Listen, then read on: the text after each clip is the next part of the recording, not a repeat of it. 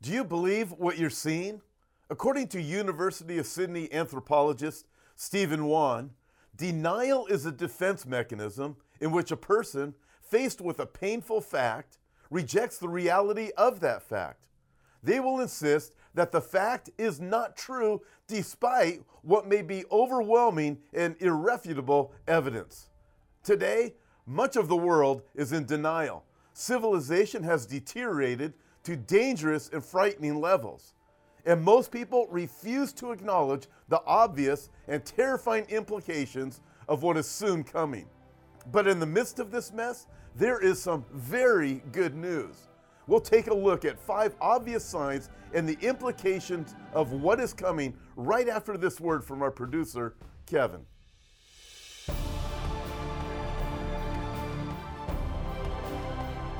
Hi, I'm producer Kevin, and I would like to say thank you for tuning into this week's episode. If you're blessed by this podcast, please subscribe or follow us on Spotify. Once you're subscribed, you'll be able to stay up to date with all our latest podcasts. In this episode, Pastor Tom will be looking at five signs that we are in perilous times. And believe it or not, that's good news. Even highly informed people tend to be in denial about how bad things have really become. Most people refuse to acknowledge the dangerous precipice on which civilization now teeters.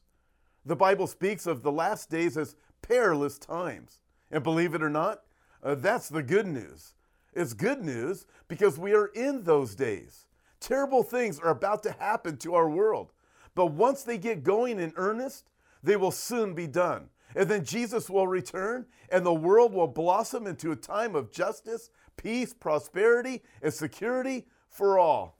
Uh, so, in the big picture, the bad news portends some exceedingly good news.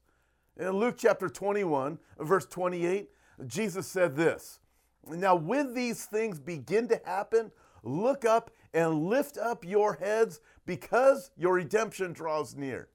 Uh, with that in mind, let's take a look at five bad signs that are also a harbinger of something wonderful.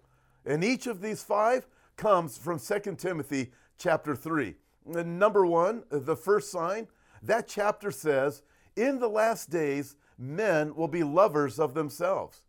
Throughout the entertainment industry, we see more and more sordid tales of child predators, uh, sexual harassment, and rapists in positions of honor and authority.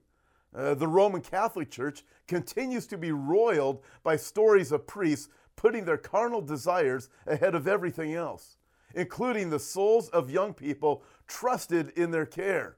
Uh, the damage is incalculable. It is a story of men being lovers of themselves.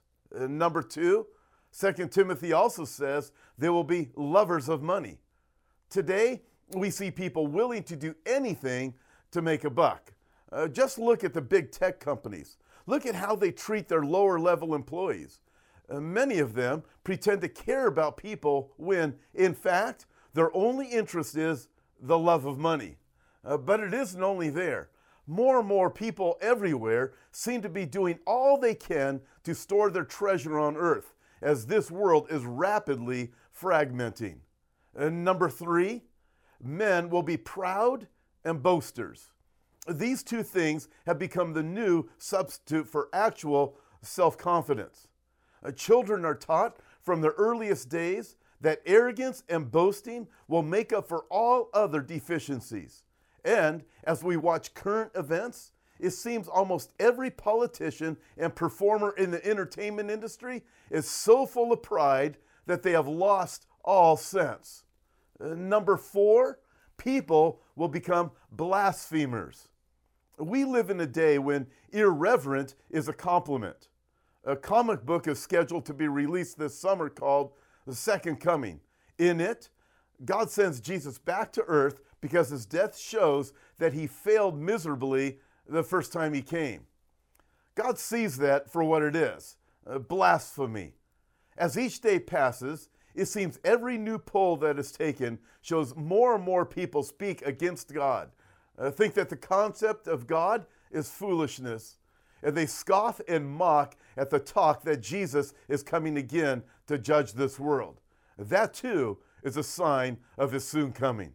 And number five, last on our list, is disobedient to parents. All generations of people have worried about disobedience in children. Now, what's different in this generation is that many adults don't worry about disobedience, they celebrate it. I could give you hundreds of examples of this from film and television to books and schools. They laugh at the concerns of previous generations. They bring up Elvis and uh, the worries that adults of the 1950s had over where society was going. I enjoy the music of Elvis and many others from that era, but there were things of that time that were concerning. The sex revolution of the 60s was an incubator for where we are now. And some of those worries of that past generation were valid. Now we're seeing the fruit of it all around us. Young people today are in the midst of a mental health crisis. Suicide is a major killer. Drug addictions are rampant. Uh, we're seeing a generation of people who can't relate to one another in normal ways. The Washington Post ran an article with the headline Millennials are picking pets over people. Young people today are significantly less likely than previous generations to be in love or to be happy or to have hope. These are signs of a society breaking down, and it's happening right now. This would be a time of terrible despair, except that God told us about it 2,000 years ago. And there is hope. Jesus is coming. There is great news if you know him, uh, bad news if you don't. Uh, listen, if you don't know the Lord Jesus Christ, the Bible is very clear. There's no other name under heaven by which a person can be saved than that of Jesus. And Jesus himself said, I am the way, the truth, and the life. No one comes to the Father except by me. Listen, if you haven't trusted Christ as your Lord and Savior, do that now. Pray this with me. Uh, Dear Lord Jesus, I admit that I'm a sinner but I want to be forgiven. Right now, I repent of my sin and unbelief and surrender to you as Lord. I will follow you all the days of my life. In Jesus' name I pray. Amen. Please visit the Know Jesus page at hopeforourtimes.com to find out what it means to have a personal relationship with Jesus Christ. Or if you'd like more information on this topic or other topics, go to our website, hopeforourtimes.com. Until next time, God bless. Now, here's our producer, Kevin. Thanks for listening and being a part of this week's podcast.